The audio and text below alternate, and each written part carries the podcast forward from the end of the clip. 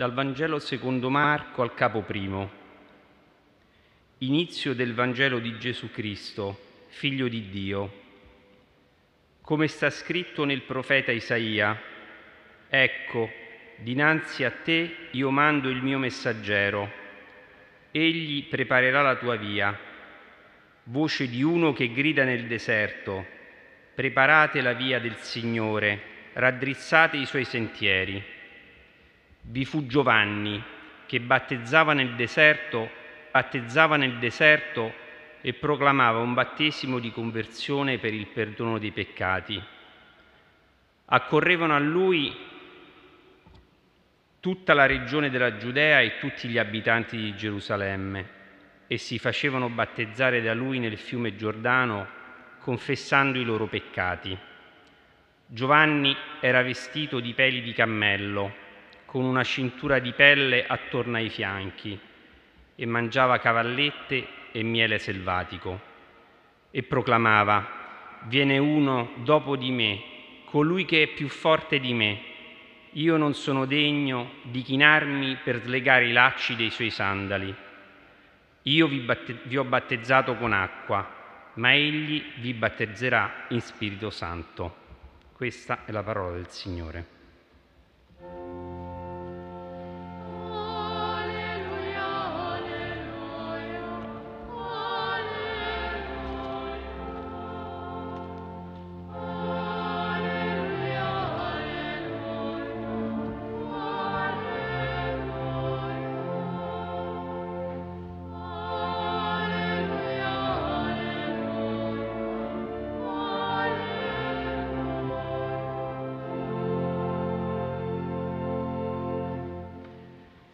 Care sorelle e cari fratelli, il Signore nella sua misericordia ci dà la possibilità per uscire dal nostro isolamento, per incontrarci, per ascoltare la sua parola e ci fa diventare un popolo, un popolo di uomini e di donne bisognosi di essere aiutati a diventare migliori, ad amare di più, a superare le divisioni e le inimicizie che caratterizzano la nostra vita. Noi non siamo nati per essere solo uomini della terra, legati alle cose materiali, al benessere del corpo, alla ricchezza, alla sete di possesso che domina la nostra società. C'è un'altra dimensione della vita, in realtà l'unica che dà la vera felicità, quella che cerchiamo e che fatichiamo a trovare, è la dimensione dello spirito e del cuore se infatti c'è un inquinamento dell'acqua, della terra, dell'aria, c'è anche un inquinamento altrettanto pericoloso che è quello del cuore, dei pensieri, dei sentimenti. Mai rassegnarsi all'inquinamento del cuore, perché questo toglie le energie, toglie l'amore, la pietà, toglie la solidarietà, toglie gli interessi per gli altri. Giovanni Battista, profeta coraggioso in tempi difficili, uomo di Dio e della sua parola, ci avverte perché non ci facciamo dominare dalle cose, dal desiderio di avere. Non sono infatti le cose che si possiedono che ci daranno la felicità che cerchiamo. Giovanni Battista ci aiuta a capire che ciò che conta nella vita è essere uomini e donne spirituali che coltivano il proprio cuore che decidono di cambiare la realtà a partire da se stessi, cominciando ad essere uomini e donne della giustizia, che non hanno paura di spendere un po' della loro vita per gli altri, soprattutto per chi ha bisogno. Geremia era giovane quando Dio gli parlò la prima volta. Egli si schernì davanti al Signore, ma Dio lo aiutò e gli pose la sua parola sulla bocca. Il Signore si rivolge a noi come fece con Geremia, perché ci ha amati fin da subito.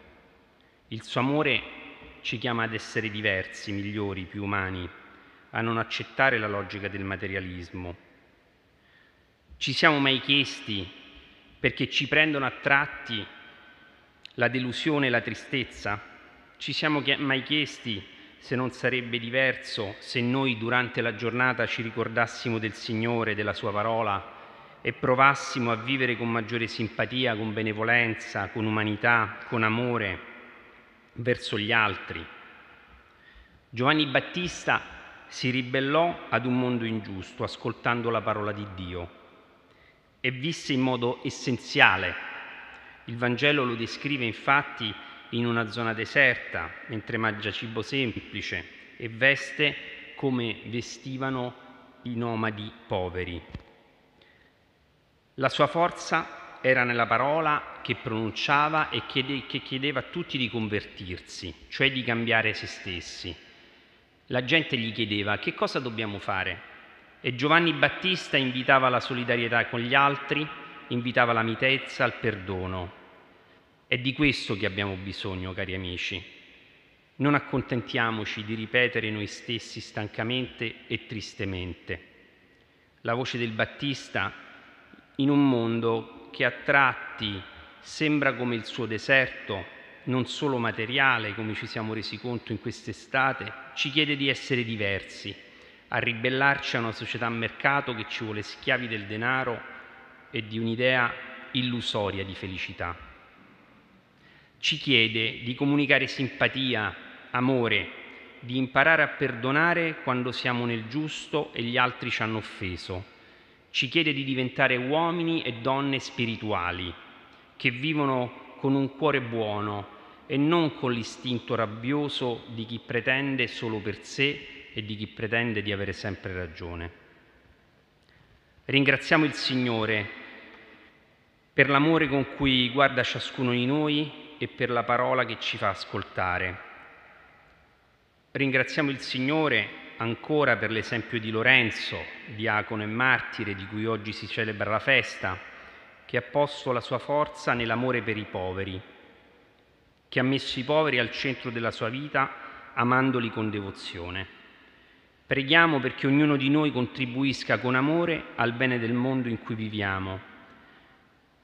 Preghiamo per i giovani perché non si lasciino ingannare dalle facili illusioni. Preghiamo per i malati e per gli anziani per chi ha perso il lavoro, per chi vive un tempo difficile, per i più deboli, per i poveri, per chi soffre la violenza della guerra in Ucraina, perché il Signore sostenga e aiuti tutti con il suo amore.